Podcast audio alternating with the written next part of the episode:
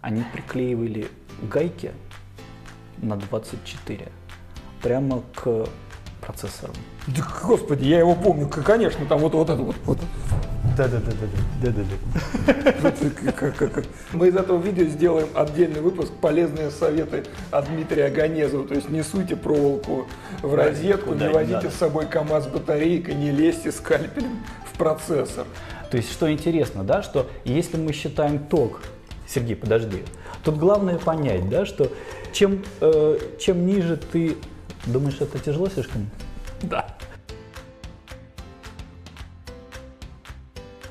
Привет, друзья! Мы сейчас находимся в Нижнем Новгороде, и вы услышите и увидите самое необычное интервью, которое выходило на этом канале.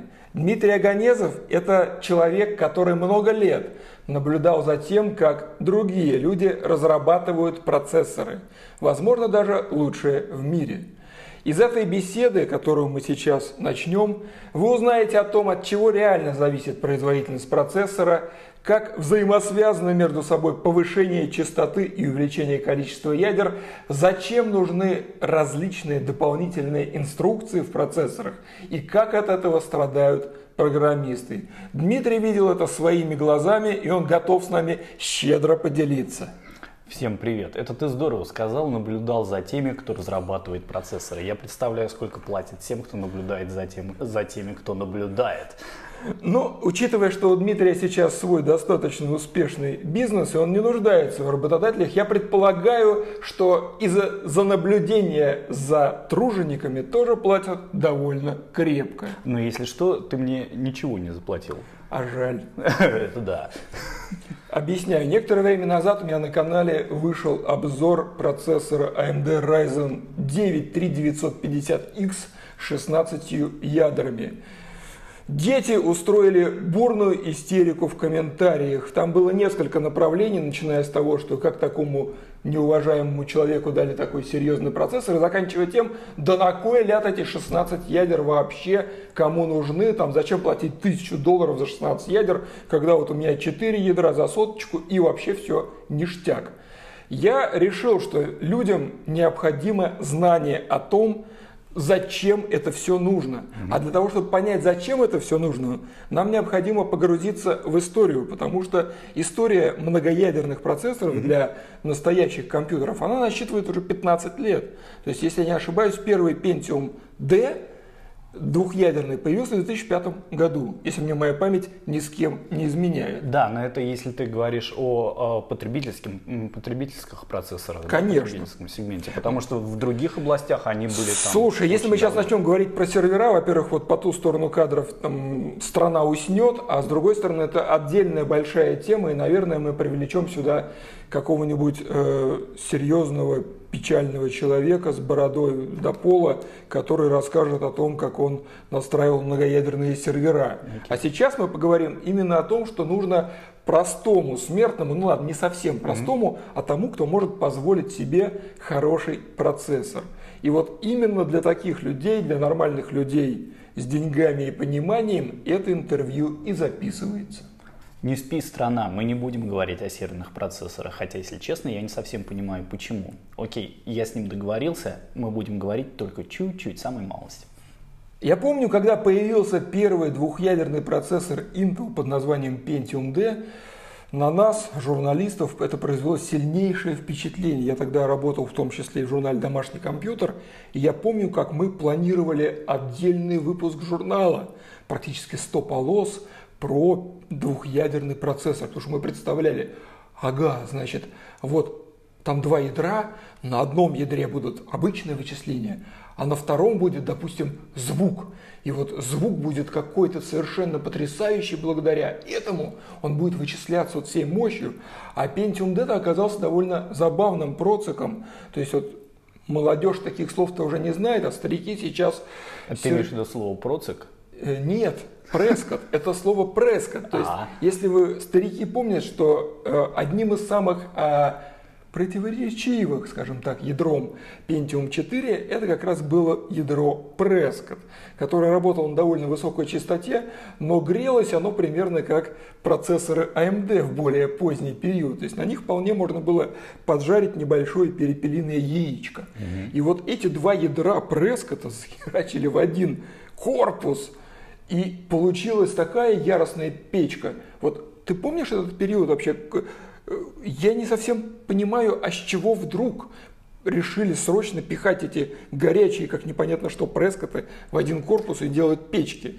Не, ну я, конечно, прекрасно помню этот период, но э, мне сложно представить, честно говоря, вы хотели целый выпуск реально посвятить да. именно двухъядерному да. процессору. Да, да я но тогда это я тебя должен спрашивать, чего вы там такого напридумывали на целый выпуск, чем может быть полезен двухъядерный процессор. Так мы фантазировали, то есть когда вот появились первые двухъядерные процессоры, мы, фантази... мы их еще не видели, но мы не, уже но в определенном возрасте все фантазируют. Мне интересно, что конкретно вы фантазировали. Ну, ну вот про звук и... Про звук, про какой-то искусственный интеллект, о том, как игры станут невероятно интересными, потому что появилось еще одно ядро, и вот весь интеллект ага.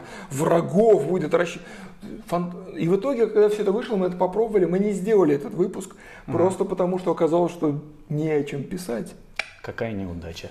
И э, ну, э, еще какие-нибудь, кроме... Я, я просто пытаюсь для себя понять, а неужели к вам никто не пришел и не сказал, ребята, вот смотрите, прекрасная идея, и это уже работает, и это будет работать вот так? Нет, к нам никто не пришел. Никто не пришел? Нет, да, то есть... То есть вас бросили прямо? Ну там был один эпизод, когда нам пытались взломать дверь, но я думаю, что это не по этому поводу. А, да, наверное, точно.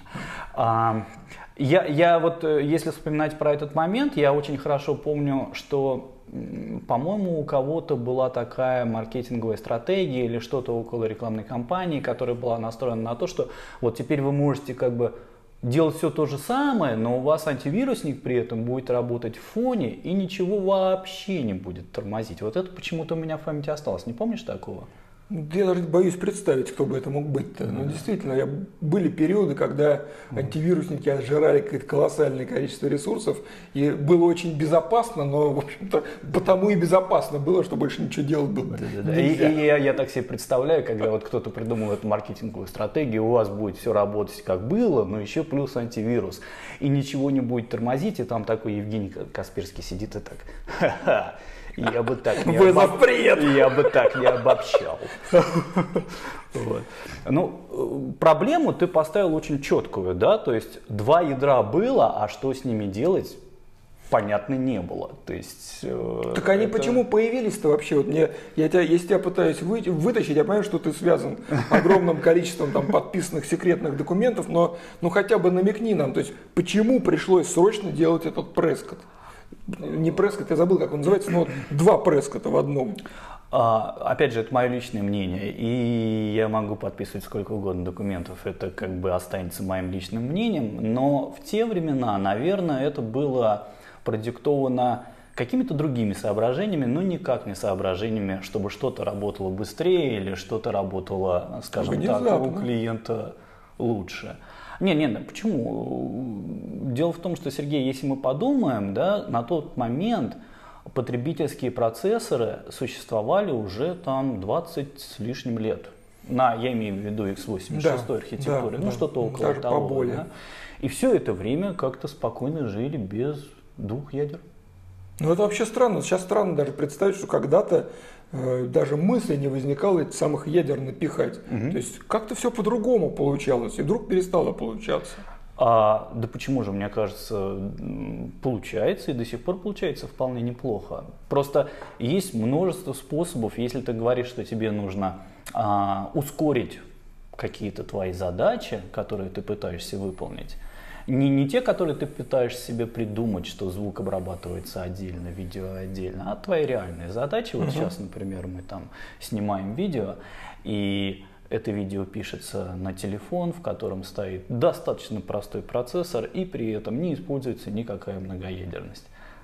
И при этом он шарахт в 4К и никаких да, проблем да, не возникает. Да, да, да. Хотя мне сложно представить, зачем ты снимаешь нас с тобой в 4К, что ты хочешь, чтобы зрители там увидели в 4К. Ну ты знаешь, в юном возрасте есть всякие фантазии. Ага, ну да. А, а, в общем, ты потом лучше пережми, потому что...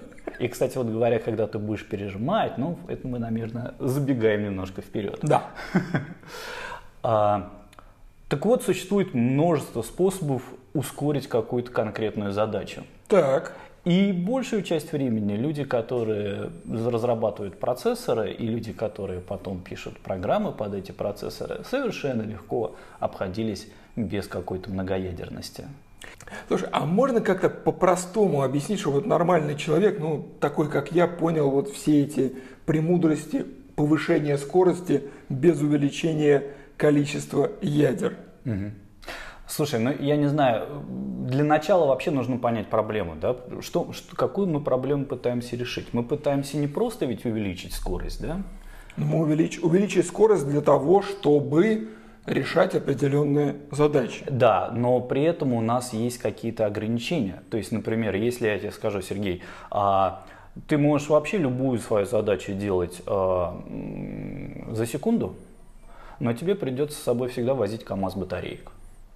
Звучит заманчиво, но дорого. Да, да, да, и как-то не очень удобно. Да. А, то есть надо понимать, что мы живем в реальном мире. И у нас э, существуют какие-то ограничения, которые накладываются совершенно естественными физическими законами.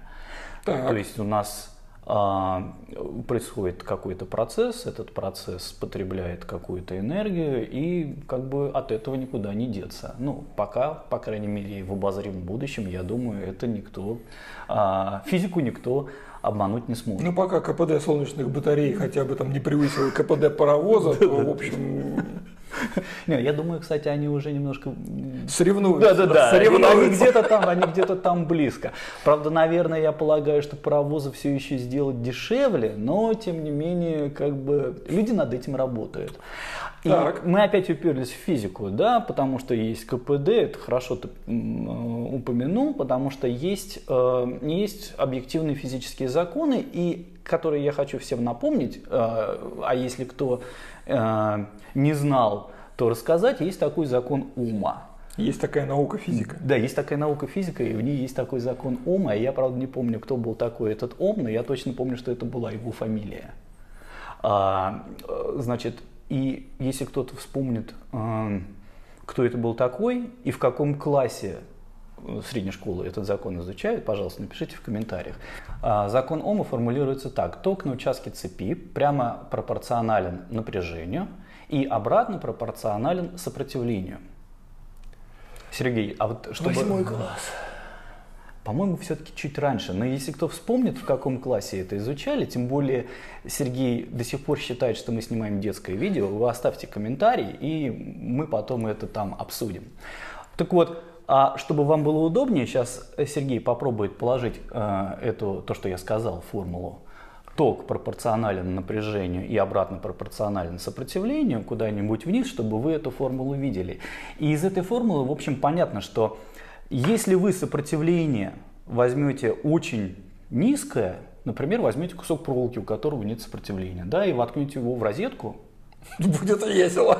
Да, и я не советую, да, не советую это повторять дома, потому что будет очень горячо. Почему? Потому что сопротивление этой проволоки маленькое. Так. Да? А если вы воткнете в розетку, я не знаю, там кусок лески, то ничего не будет, потому что сопротивление лески очень большое. И это очень важно понимать, да, что чем выше мы поднимаем напряжение, тем больше возрастает ток, или чем выше мы делаем сопротивление, чем ниже мы делаем сопротивление, тем опять же ток возрастает, тем больше возрастает ток. А от тока мы можем посчитать мощность, которую потребляет вообще все что угодно. Так, несмотря на то, что я учился в физико-математическом лицее, Серьезно, я... что ли? Правда, пять, пять месяцев потом меня выгнали. Но я учился, я помню. Я... Тем не менее, э, смотри, как взаимосвязаны между собой закон Ома и КАМАЗ батареек? Объясни, пожалуйста, для нас, нормальных а, людей. КАМАЗ батарейка ты имеешь в виду для того, чтобы ты любую свою задачу выполнял за одну секунду? Да, вот, а, вот, вот, вот эта вот цепочка, да, я просто вот потерял ее. Окей. А, ну, смотрите, из закона Ома мы можем вывести э, мощность, которую потребляет какое-то устройство, которое работает на электрическом токе. Так. И формула этой мощности, она достаточно проста. То есть э, мощность на участке электрической цепи, она в нашем случае равна квадрату уже напряжения и обратно пропорциональна э, сопротивлению. Так, это мы зафиксировали, хорошо. Ва- важно понимать, да, что квадрат напряжения и обратно пропорционально сопротивлению. Чтобы оставить мощность той же, то есть ты делаешь что-то, что ты там привык делать, Возить КАМАЗ батарейка, это мое хочешь любимое развлечение. Да. Э, значит, и хочешь оставить э, ту же самую мощность, тебе нужно либо э, повышать сопротивление, так. Либо понижать э, напряжение. Так. Закон Ома сам по себе нам вообще ничего не говорит о КАМАЗе батареек, да? То есть, Неожиданно. Странно. Я думаю, что Ом вообще не знал о батарейках. Я КАМАЗах. Нет, кстати, да, он, он точно не знал о КАМАЗах, но про батарейки он, наверное, по крайней мере подозревал, я думаю. И это важно понять, что э, чем выше у вас напряжение, чем больше растет напряжение, да, то мощность растет еще быстрее. То есть это ты... вообще прям засада какая-то. Да. Нет, э, это реально работает, я проверял. Как? Расскажи. Если взять вольтметр, или ом-метр, или там, как называется этот измерительный прибор, мы его раньше называли тестер, и померить, так. то получится следующее, грубо говоря, если у вас лампочка от 220 вольт потребляет, я сейчас упрощаю, конечно, 100 ватт, так. и вы на нее подали 440, 440. То да. происходит бум такой. Да, если, если вы увеличили мощность, э, напряжение вдвое, то мощность, которая у этой лампочки расходуется, ну той же самой лампочки, увеличится в 4 раза. То есть эта лампочка будет потреблять уже не 100 ватт, а, а соответственно 400, и она просто скорее всего, Просто очень быстро перегорит. Я сейчас вспоминаю свою бабушку. У меня бабушка была ученым, у нее был такой специальный головной убор в виде каски с фонарем. И из фонаря шел длинный провод, это были старые времена еще, с обычной вилкой на конце. Но я-то не знал, что вот это все включается в специальный аккумулятор, который тоже, подозреваю, был большой. И я без, без лишних каких-то вот раздумий воткнул его в розетку. Ну, в общем, прибор пришлось менять. Вот, то есть, э, э, какой мы отсюда делаем вывод, да, что эм, как бы есть физические ограничения, и эти физические ограничения, с ними приходится как-то жить. И выясняется, что э, не всегда просто добавить немножко больше вольт, да, поднять напряжение, да, не всегда помогает сделать мир лучше. Как правило, это так не работает. Подтверждаю. Ну хорошо, связь закона Ома с КАМАЗом батареек я, в принципе, в голову уже уложил. А теперь неожиданный вопрос, Дмитрий. А процессор это тут при чем вообще? А, хороший вопрос. Ну, процессор, прежде всего, электрический прибор. Ну, по крайней мере, те процессоры, которые мы сегодня обсуждаем, да, они потребляют электричество и делают какую-то полезную работу. Так, ну если можно назвать полезной работой то, чем вы там с ними делаете. Полезность этого видео я оставлю вне всяких сомнений. По крайней мере, потому что кто-то, может быть, вспомнил, в каком классе он действительно изучал закон Ома, а это полезно. Все, о чем мы говорили, это полностью справедливо для процессоров. И главное помнить, что мощность всегда будет расти быстрее, чем растет напряжение. Но просто в процессорах у нас вместо сопротивления у нас э, немножко другие параметры участвуют в этой формуле мощности. Помимо напряжения, там еще есть частота и емкость нагрузки, так называемая. То есть, грубо говоря, когда мы говорим о процессоре как о электрическом приборе, который потребляет uh-huh. какой-то ток, у которого, на который подается какое-то напряжение, то важными характеристиками этого прибора является частота, на которой он работает, и емкость. Или если совсем уж совсем сильно упрощать, да, то частота вот и количество транзисторов, потому что вот. каждый транзистор это какая-то небольшая емкость, э, потому что для того, чтобы он переключился, нужно чуть-чуть, да, чуть-чуть помочь. Да, надо чуть-чуть ему помочь. А, и вот в этой формуле мощность, частота, емкость и напряжение в квадрате, а, как мы видим, поднимать напряжение – это самый плохой вариант. Ну да, это плохо э, кончается. Да. А, и, соответственно, что мы хотим сделать тогда? Если из трех наших переменных мы не можем одну поднимать, потому что это плохо, надо что-то делать с двумя другими, да? И эти две другие у нас либо частота, либо емкость. Так, но в течение долгого времени, в течение mm многих лет, не по этого слова, да. прекрасно поднимали частоту. Росла, росла, росла, росла. И, в общем-то, всем все нравилось. И самое главное, э, я хочу особенно засветить свое уважение mm нашим зрителям-программистам, вот повышение частоты не заставляло их предпринимать какие-то сверхусилия. Ну, за исключением тех странных случаев, когда при преодолении определенного уровня частоты вдруг заставляло перестать некоторые игрушки работать. Но это мелочи. А в целом... Был такой. Было, было. Я помню, там, помню, на Пентиум мы как раз перешли, там mm. половина старых игрушек сказала, ой, нет. Но, тем не менее, рост частоты это был самым бесплатным, в кавычках, для нормальных людей способом повысить производительность. А потом это вдруг перестало работать. А, ну, тут ты не совсем прав. Ты говоришь о том, что росла частота, но при этом э, ты э, как-то не упоминаешь про нашу емкость. Упомяни, пожалуйста. Ага. А емкость это интересная вещь, и вместе с ростом частоты, если ты помнишь, постоянно улучшался техпроцесс, по которому да, делали да, процессоры. Да, да. А что такое улучшение техпроцесса? Это как раз и есть уменьшение емкости. То есть что они делали? Они добавляли, у них появлялась какая-то возможность, кто-то умный приходил и говорил, а давайте вот я знаю, как процессоры сделать на более тонком техпроцессе. Так. И там вместо 130 или 90 нанометров мы будем его сейчас делать на 32 нанометра. Все говорили, отлично, отлично, то есть мы понизим таким образом емкость, а соответственно, значит, мы понизим мощность. Либо мы можем вместо того, чтобы понизить мощность потребляемую, мы можем добавить частоты, и тогда мощность останется той же. А производительность? А в производительность итоге... повысится, потому что мы повысили частоту.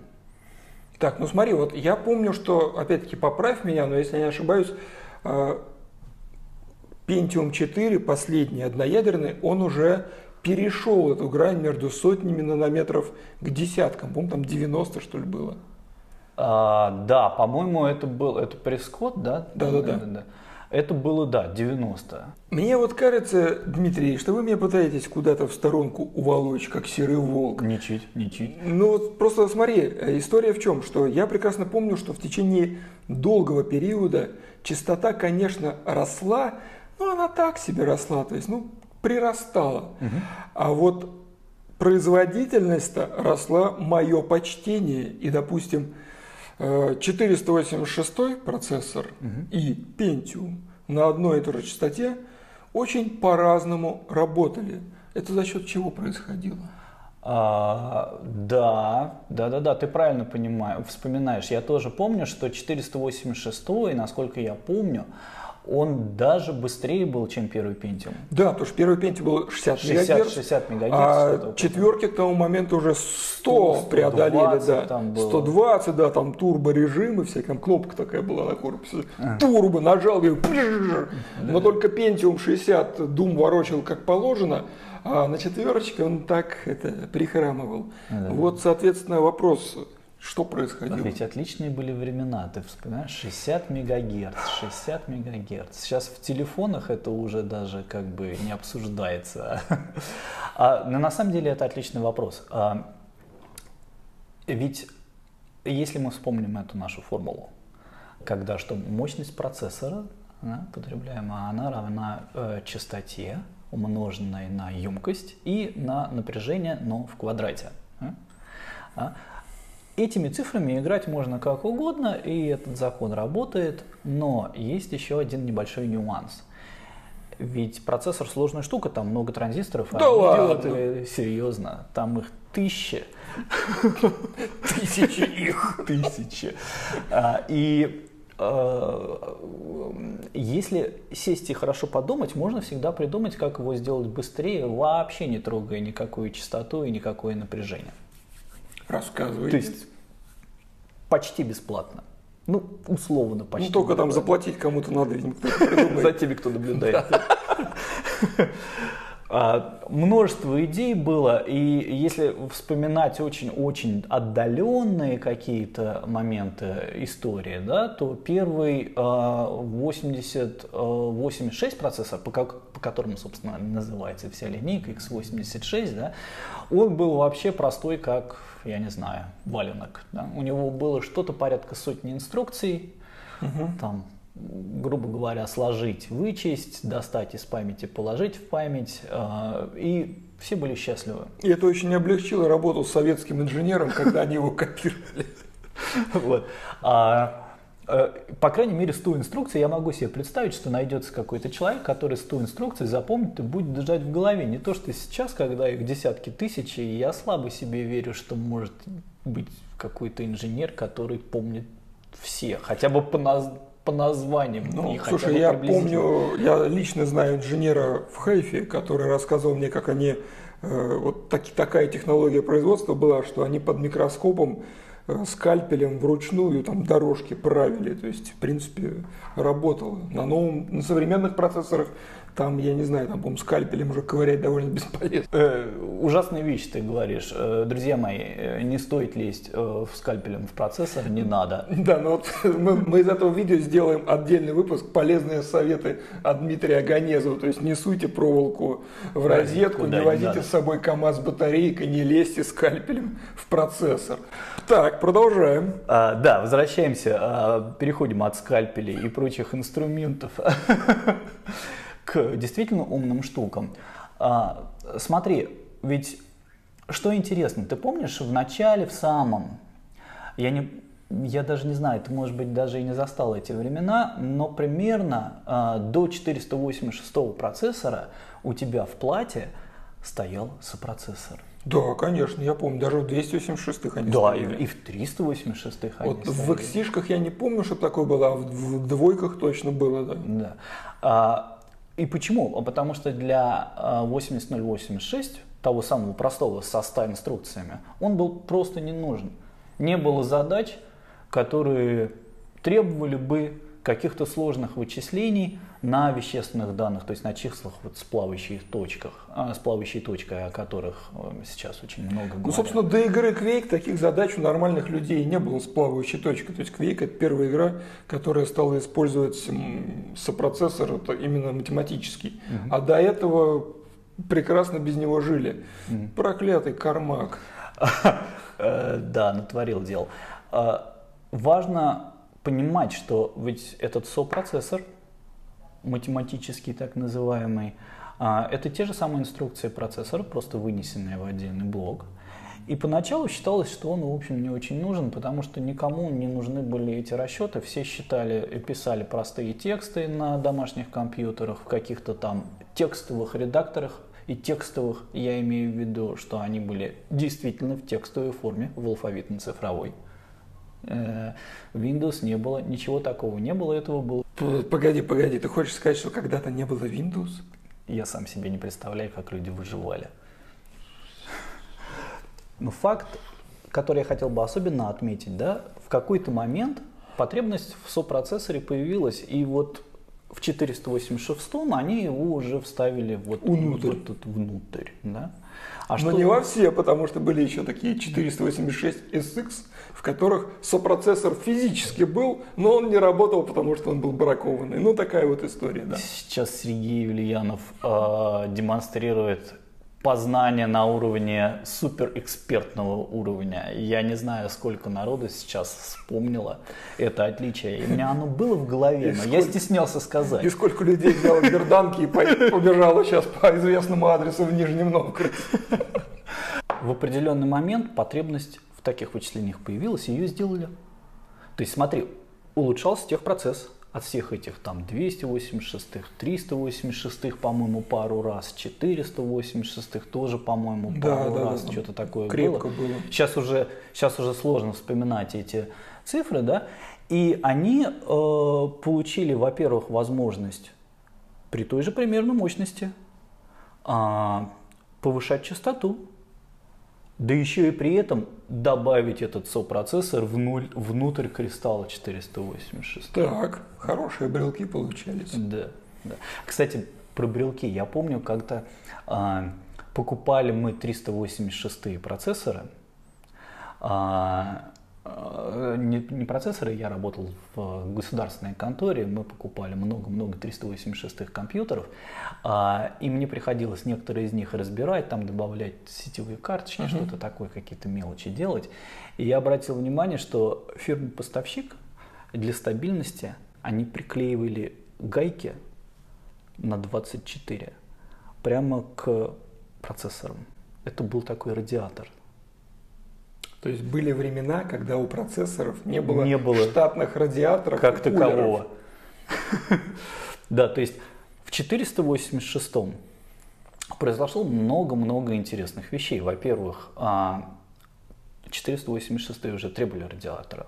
Он был меньше, по-моему, если мне память не изменяет, чем на современных процессорах. А, там радиатор на чипсете. Там да, малюсенькая такая была гребенка, то есть там ни о чем вообще, но была уже, да. да. А, то есть мощность, очевидно, повысилась, да, но производительность повысилась несоизмеримо выше. Да. И самое главное, что эта производительность повысилась вместе с ростом частоты и емкостью полезной нагрузки. И это был такой самый простой пример, самый первый, наверное, мощный пример, когда люди добавили инструкции внутрь процессора, и за счет этого производительность возросла. Уже можно было спокойно запускать Windows он уже тогда появился. Да, да, да. И даже проигрывать... Господь даровал нам видос. И даже проигрывать какую-то простую музыку, это, работ... это реально работало, что называется. А... И так происходило достаточно долго, где-то порядка 10-15 лет. Никто даже не вспоминал о многоядерности, потому что могли выкручиваться существующими средствами вполне себе неплохо. А, один из примеров, который я могу еще привести, такой очень интересный пример. Ты помнишь а, такой замечательный процессор э, Pentium MMX? Господи, я его помню, конечно, там вот, вот это вот. вот.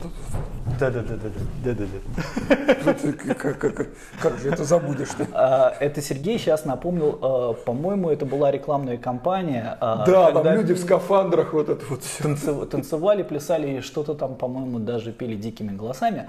А идея была в том, что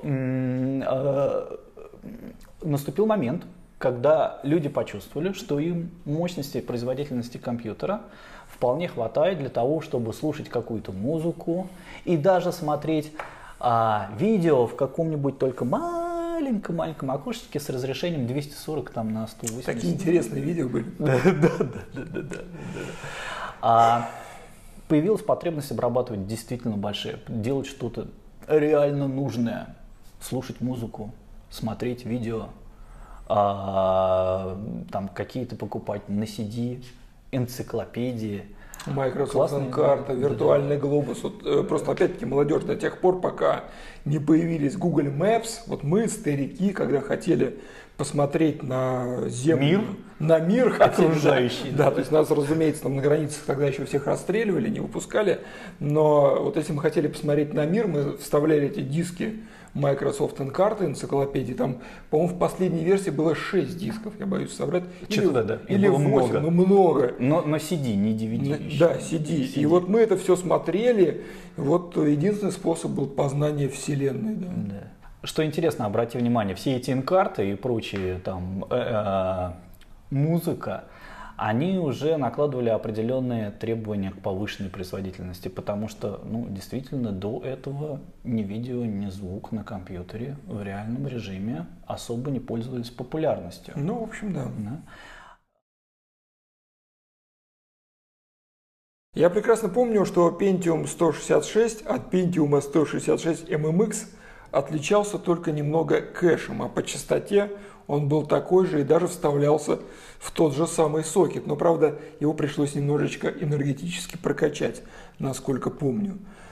Насчет энергопотребления я не помню, но самое главное его отличие было как раз то, что он был MMX. Да, вот это вот тот MMX. Был, тот был обычный, а этот был MMX. А этот веселенький. Вот, собственно, за счет чего он был веселенький. И если ты помнишь, э, это, по-моему, был какой, 97-й, 96-й, что-то в этом роде, да? Примерно так, 97-98, вот так. У меня тут некоторые шаги. Да, 97-й, 97 угу. год. А, значит, и он стал дико популярным.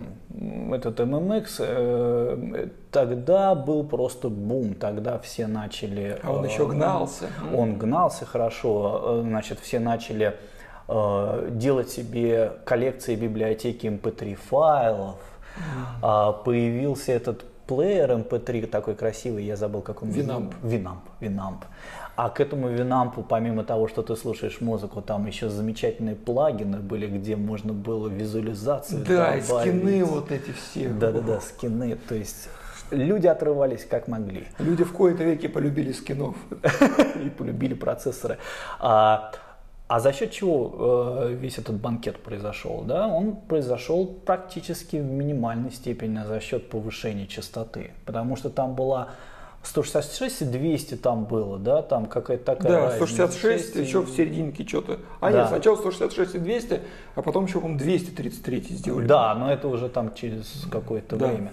А, а идея была, а, на мой взгляд, просто гениальная. Да? Э, люди, э, ведь, если ты помнишь, да, э, эти пентимы, они были 32-битные. Угу. Да? То есть они адресовали 32-битное адресное пространство, что, в общем-то, нам пока не важно, и оно особо ни о чем не говорит, кроме того, что там Windows мог адресовать там Windows можно было ставить сколько-то там мегабайт, я не помню оперативной памяти.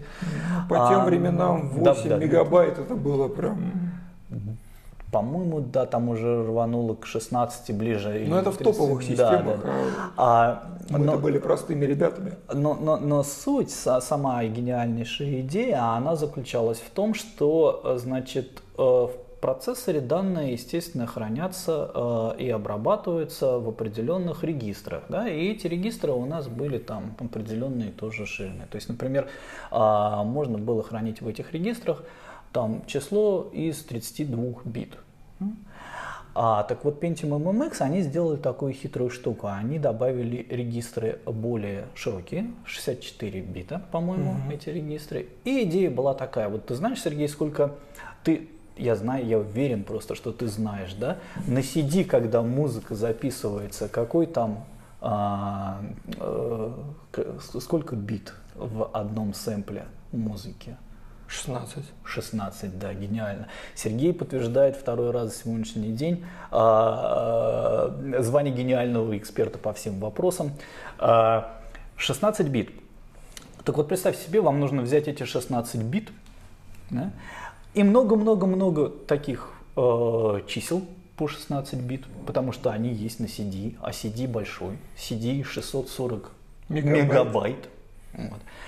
И все эти 640 мегабайт все эти 640 а, мегабайт, порезанные на 16 бит, как-то что-то с ними сделать и записать MP3, эм так? Угу. Задача такая. То есть, не банальная. Да, да, да, не банальная, да. И самое главное, что все подумали, что, блин, а у нас же все равно э, процессор, регистр-то в процессоре 32-разрядный, да? А что, если мы будем по два сразу? То есть вот нам надо обработать 16-битное число много-много-много раз. А давайте мы будем по два их обрабатывать. Отличный план. Да, отличный план. А потом кто-то пришел и сказал, а, а что там по два, чем мелочиться? Давайте по четыре, давайте по четыре. Так. Вот.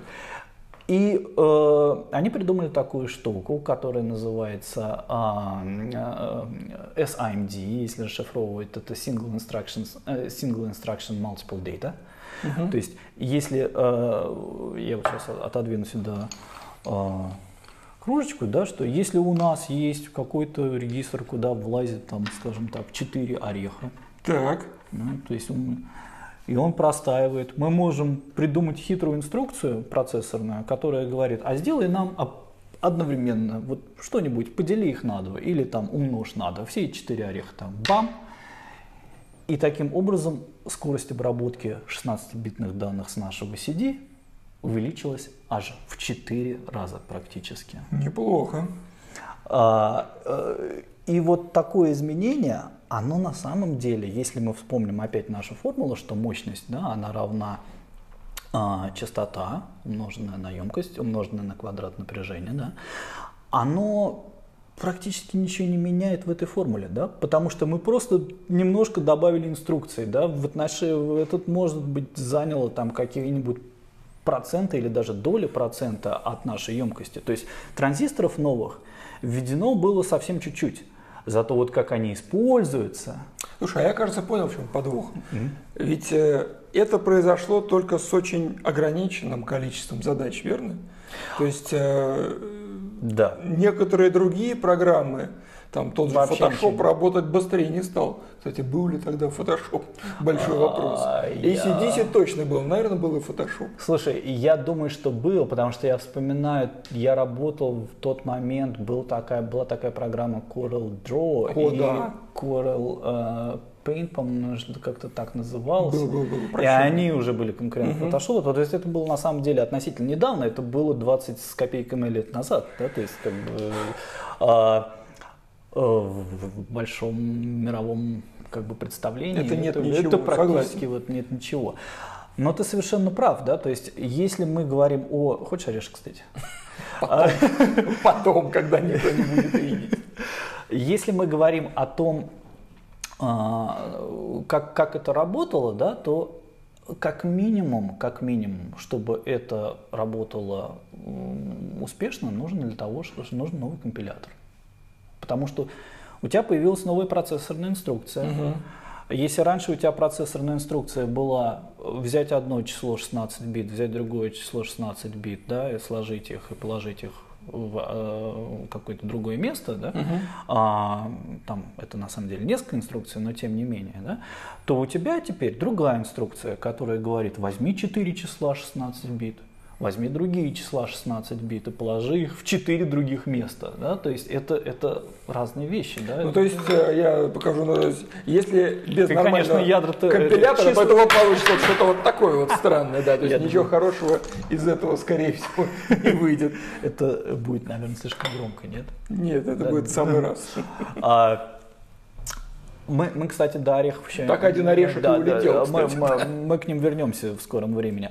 А, то есть идея такая, бесплатно ничего не дается. Да? Это прекрасная, прекрасная мысль была с такими векторными инструкциями, их называют векторные, в отличие от скалярных, потому что это как бы вектор из чисел, угу. набор чисел, массив. А, как минимум нужно сделать компилятор.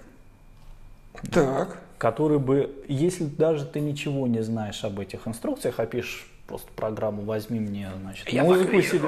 Да-да-да, возьми мне музыку с CD, это преврати ее в MP3. Эм э, ты можешь Thank you for music. Да-да-да. Ты можешь об этих инструкциях даже не знать, но если у тебя достаточно умный компилятор, он это сделает за тебя. Либо ты можешь как-то помочь компилятору, но в любом случае за так этого не будет. Ну, то есть, ну, бы... понимаете, дело в том, что процессоры MMX, насколько я знаю, разрабатывали в Хайфе. Я слышал об этом что-то. Дмитрий может не подтверждать, но мне об этом рассказывали. И я, я просто не знаю, для меня это как бы... И вы таки хотите, чтобы в Хайфе разработали, чтобы что-то работало за так? Я вас таки умоляю. Это, это, это очень хорошая, хорошая, хорошая мысль. То есть все это вопрос цены. И кто Э, эту цену э, платит. И в данном случае э, тут понятно, что ответ очевидный. Эту цену пришлось платить разработчикам программного обеспечения. Да? Потому что если они сидели раньше и считали, что окей, 1 плюс 1 равно 2, да, то есть, а теперь мы, теперь мы сказали, а вот можно... Не все так однозначно, это да. другое. А вот можно быстрее, но придется над этим покумекать. И они так, окей, ладно, там кто-то сказал, знаете, спасибо, но нет, а кто-то начал торговаться. Насколько быстрее и сколько мне придется. И получается, что с 97 -го года начался этот ад для разработчиков. Он начался еще раньше, там были, как я уже говорил, э, там постоянно добавлялись в каждом из поколений процессоров и любых процессоров добавлялись какие-то новые инструкции, да? но вот такие, э, скажем так, которые, за которые нужно было уже торговаться, вот они начали появляться действительно в пентиумах особенно начиная с э, Pentium MX, и потом 2, 3, и Pentium 4 даже лучше не вспоминать. Ну, то есть тогда виллы а... были там с маленьким количеством э, ножек, там и не такие острые, а тут завезли прям да, как да, положено. Да. То есть э, в этот примерно момент э, производительность, то есть получается так, что мы хотим сделать что-то быстрее, Сергей не хочет КАМАЗ батаре... Э, возить с батарейками. Сергей не хочет КАМАЗ, Сергей не хочет КАМАЗ, паника, паника. А, значит, но мы хотим сделать что-то лучше. Да? Люди, которые разрабатывают процессор, они говорят, слушайте, ну тут два варианта. Либо КАМАЗ батареек, либо нам нужно пойти и всем программистам сейчас рассказать, как использовать эти новые инструкции. Как ты их заставить эти инструкции использовать. А программисты люди такие достаточно да, это, это, консервативные. Скажем так, у них своих хлопот полный рот. А и тут, не только а, рот. А, а тут с эти приходят с инструкциями и говорят, слушайте, а давайте вы вот это будете делать. Да? То есть, а, и у Сергея, значит, во дворе уже раздается сигнал, это едет КАМАЗ с батарейками. есть... Да, я думаю, что в Хайфе, когда вот это все появилось, там раздавались крики «Атау ляхлис даен!» То что вот такой вот. А, ну, мы, по-моему, немножко отошли от темы. Мы э, договорились до того, что бесплатно ничего не бывает, программистам пришлось поработать, значит, разработчикам процессоров пришлось с программистами тоже плотно поработать. И сейчас мы переходим к предтече многоядерности под названием hyperthreading –